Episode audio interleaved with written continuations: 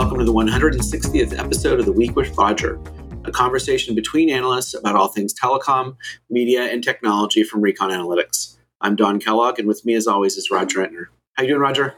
I'm good. How are you? I'm good. So, Roger, this week we're pleased to welcome Frank Mong to the podcast. Frank is the COO of Nova Labs. Frank, how you doing? Hi, Don. Hi, Roger. Thanks for having me. Absolutely. So, Frank, tell us a little bit about Nova Labs and Helium Mobile. What problem are you guys trying to solve for? Yeah, no, thank you for that. I, I think it's important that I give you a bit of context of where this all came from, how we were inspired. And this is a, I'll give you a quick, short summary, the TLDR version of this.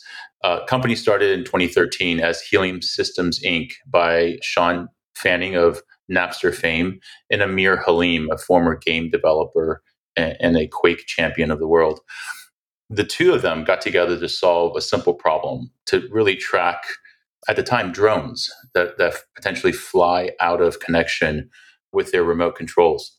And that snowballed and spiraled over five years, ultimately in 2017, 2018, to the idea that we need a global network to connect Internet of Things, which are sensors and devices that use small small amount of bandwidth and small amount of data. That problem statement caused us to take a look at the different technologies available at the time and in 2018 timeframe 2019 timeframe. As some of you may know and your audience may be aware cryptocurrency became a big deal. Bitcoin ethereum became a household name. And as a company we thought that's a pretty unique technology. What if we could turn that into a feature for what we're trying to build, which is a global network, and build this network differently instead of thinking about it as a single source entity that controls the network, builds infrastructure, sort of like the traditional legacy model.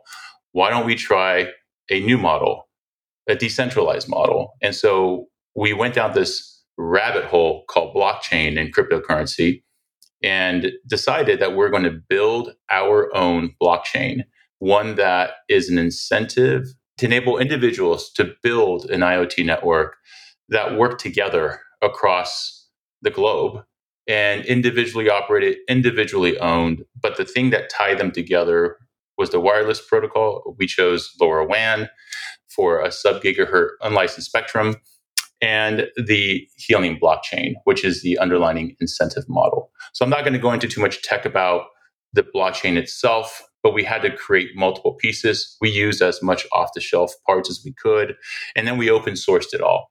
And so from 2019 to now, we launched an IoT network globally. We open sourced all of it. We gave away the name Helium to the community and the foundation that owns it. At the height of the network, it was about 900,000 to a million helium hotspots around the world.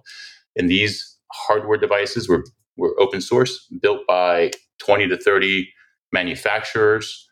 The network is now live. This IoT network is live across, I want to say, 180 countries. That's not right. Yeah, 180 countries, 69,000 cities. Uh, truly a global network, which is fantastic.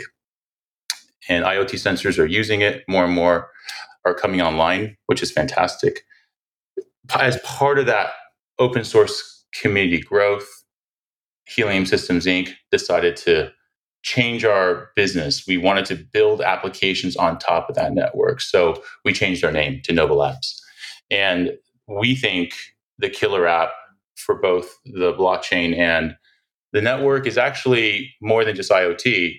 It's the incentive model, the, the underlying incentive model, which is I think the unique portion of this could be used to create all kinds of infrastructure, perhaps a cellular infrastructure.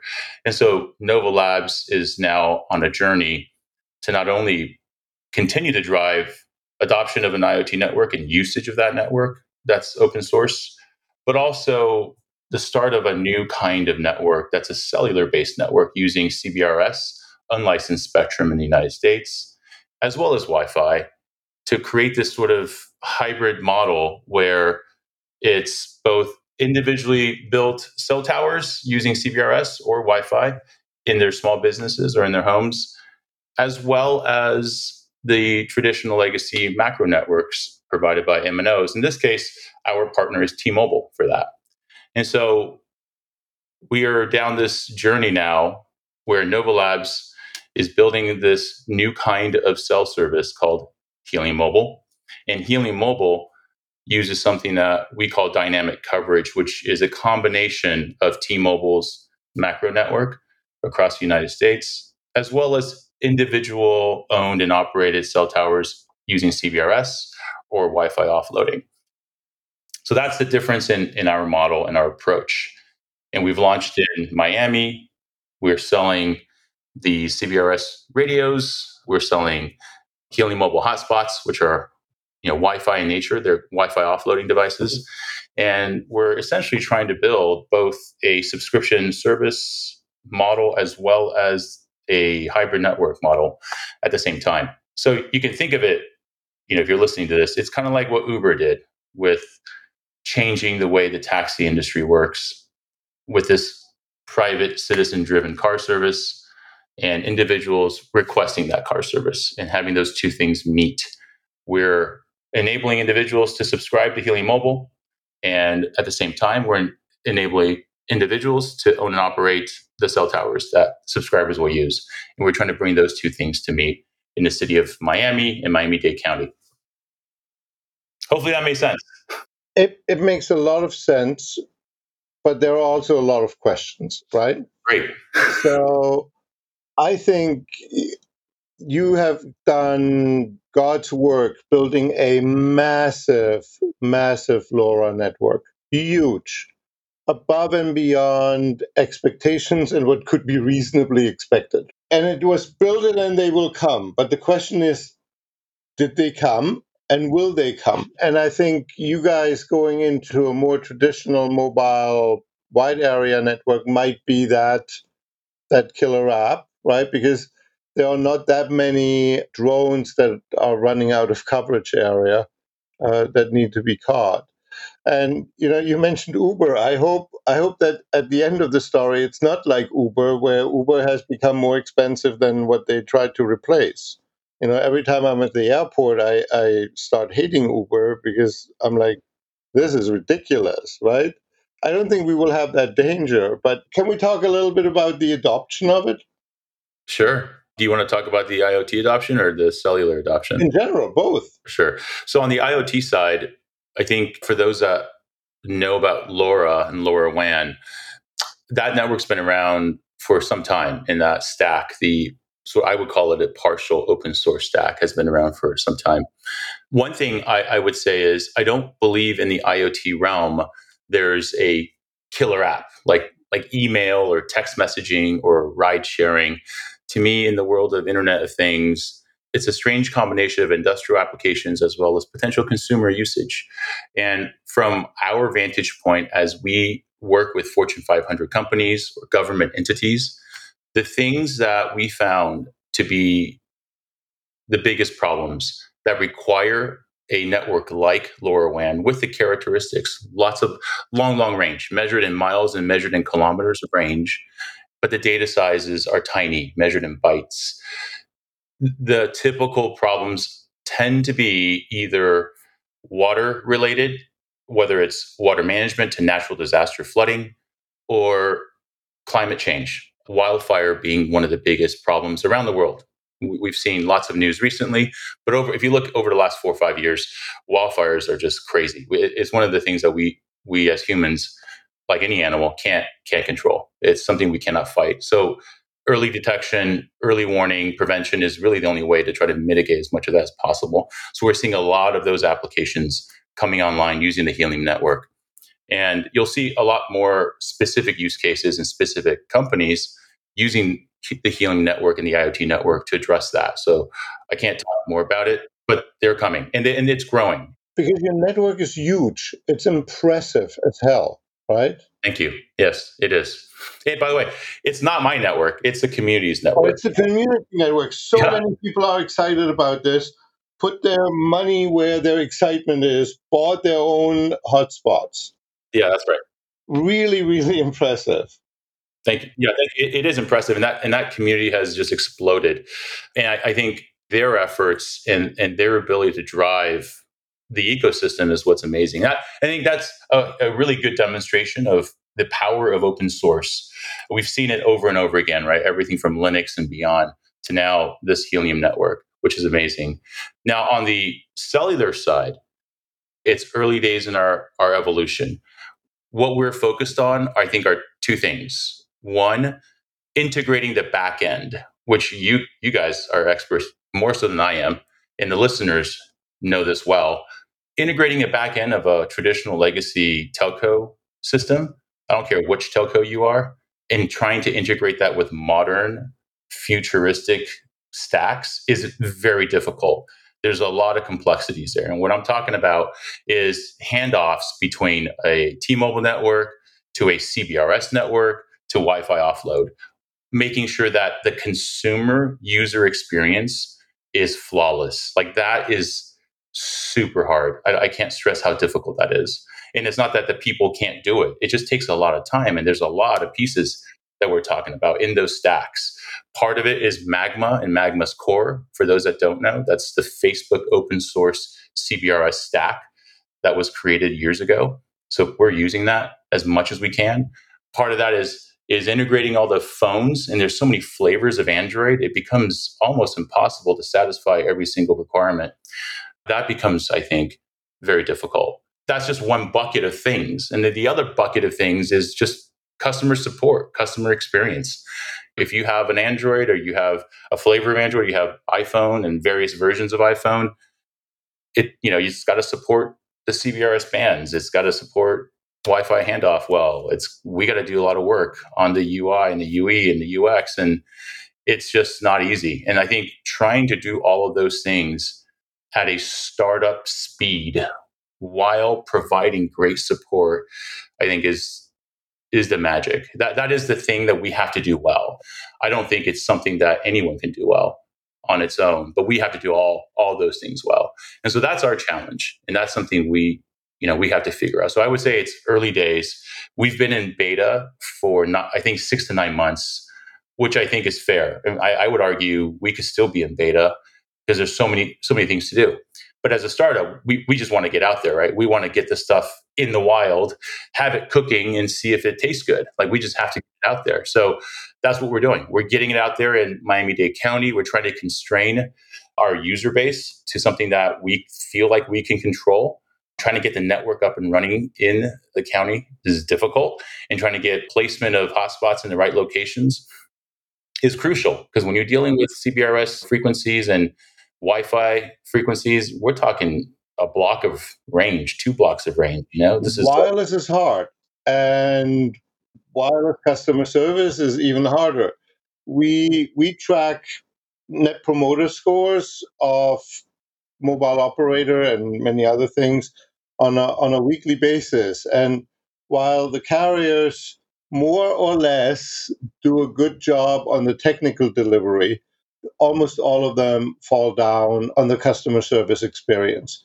The only exception is actually FWA, which does a does a really good job. The, the FWA products, and so big kudos to you guys to do this. So you're six to nine months in with the beta. What are the lessons? One of the lessons is just making sure we're pacing correctly with our partner. So T-Mobile has been incredibly supportive in our endeavor here as a partner, of course, we're paying to use their network, but also as an as an investor. So Deutsche Telekom, their parent company, is one of our investors in our Series D round. And so that relationship actually has been very good. And so we we appreciate that organization very much because a lot of it's learning on our part. And then of course we run fast because we're small, right? We're nimble, but they can't. And for obvious reasons. And so that I think learning how to pace ourselves with them is is crucial to survive this, I think, and, and also to thrive. And the I think the other side of this is just education on switching plans and learning how to switch plans. So we're optimizing for signups and how to how to sign up to use a service. So we're optimizing that as much as we can. Turns out it's actually quite difficult to move your phone number from your current carrier. It's not It's not easy. I get it. Why would you make it easy? You don't want your subscribers to leave. So, trying to figure out how to optimize for all the different services out there to move your number to our service is not easy. I think, unfortunately, it's not always within our control. So, that's something that we have to figure out. Yeah, there's an independent organization, iconectiv, that that is responsible for that, and yeah, it's hard, but it's hard because it needs to work, right? And it can't fail, and and it's yeah, t- wireless is hard, right? It makes it look easy, but it's not. So, what do consumers need to do if they're going to move over? Is this a you know, are you guys eSIM compatible? Do they need a SIM card? Obviously, most folks are probably going to port. How does that process look like for provisioning? It just starts by going to our website, hellohelium.com, and as much automation as we can provide, selecting your phone and your phone model, you can either use an eSIM or you can get a physical SIM, depending on what kind of phone you have. Uh, but the, the website will guide the user through that. That's the easy part, I think. But then if you're on a current MNO of another brand, trying to get out of that and moving your number that that that requires a lot of sort of education and and, and sort of research on how to do that. And and usually it's not us but it's you know it's uh, it's the other carrier. Well our our support staff is now well versed in that. So if they have questions they can always ask us or they can go to google. Chat gpt probably can give them answers but we're happy to we have chats available and open to help them with that. The last thing that's difficult I should make very clear to your user, uh, your listeners, is that getting the helium hotspots, the mobile hotspots, in the right places where people aggregate, people hang out, that that is very difficult. I didn't realize how hard it was for MNOs to figure out where towers need to go. It's actually quite difficult because signal propagation is different in every physical geography. Buildings, trees, wind, weather all play a role and there's so many variables there and the physics of this just makes it incredibly difficult everyone should know that that is incredibly hard to do well yeah i remember from way back when when i was working on network testing products you could look at the data and tell what what season it was in different parts of the country because just the leaves on trees will change the propagation characteristics by 3 or 4 dB depending on the season so it's it's obvious, definitely a very complex problem even with centralized control that the carriers have. I think for for crowdsourcing, you probably have more options in terms of tower locations. People can put it on their house and things like that, but it may not always be the optimal spot from a propagation perspective. Definitely. So the the cellular hotspot that you're using is that similar to the the LoRa hotspot that they're using, or what would be a, a, a difference between the two of them, and what's the same? Yeah, it's it's different in that the parts are very different. So we're talking about a family of products of Helium mobile hotspots that range from the lowest cost version is an indoor Wi-Fi offloader essentially, and that's that's like a, a, a Wi-Fi hotspot specific to Helium Mobile. There's logic built in there that recognizes our PSIM or eSIM, and so the traffic gets offloaded to that Wi-Fi device uh, very simply, right? No no permissions needed. And that's that's the lowest cost, all the way up to very high end CBRS radios that require professional installation. That would be more fitting for malls and potentially stadiums where capacity is required and data throughput is required. So there's quite a difference in, in installation process and quite a difference in where you would install this. That's very different from the LoRaWAN hotspots. The other areas that are somewhat similar is is the rewards, right? The the incentives here are based on blockchain and crypto. Those are different between the two, and there's a lot of details there that you can find. Just go to our website, hellohelium.com or or uh, nova.xyz, and you can get more info. But if anyone's interested in just checking us out and talking to the community, who, who all have a wealth of knowledge here, it, just go to discord.gg slash helium. There's about 200,000 people there talking about all of this stuff. Very impressive. One last question. Say Don and I, we uproot both of our families from from suburbia and we move to downtown Oakland and downtown Boston. We put our Helium spots up for the cellular. We have tons of, of customers. How do we solve the backhaul problem? Can we go through our home internet provider, maybe fiber, maybe cable? And will they let us? How do they charge us? How does that work? Yeah, I, I, would encourage everyone to read their terms of service with their internet provider and follow the terms of service. The other thing is, you, you definitely want to be in a location where there's a lot of people having dinner, drinking at a bar, hanging out. So, so the best locations for the Helium Mobile hotspots are small businesses, restaurants, bars, hotels, etc. And that's a public space, and that's a, typically a, a, business, right? So you, your internet backhaul should be appropriate for that, which would be a business class internet, what business class fiber, business class cable, or whatever it is. And in those cases, the terms of service are are much more in favor of like you using it for your for your business. So I, I would again just encourage everyone to read their own terms of service and make sure they follow that because it's different for every provider. Terrific, Frank. Thank you very much for coming. Very appreciative of, of you telling us about Nova Labs and, and Helium and Helium Mobile. Really, really appreciate you being here. Thank you so much, Roger. Thank you, Don. All right. Thank you.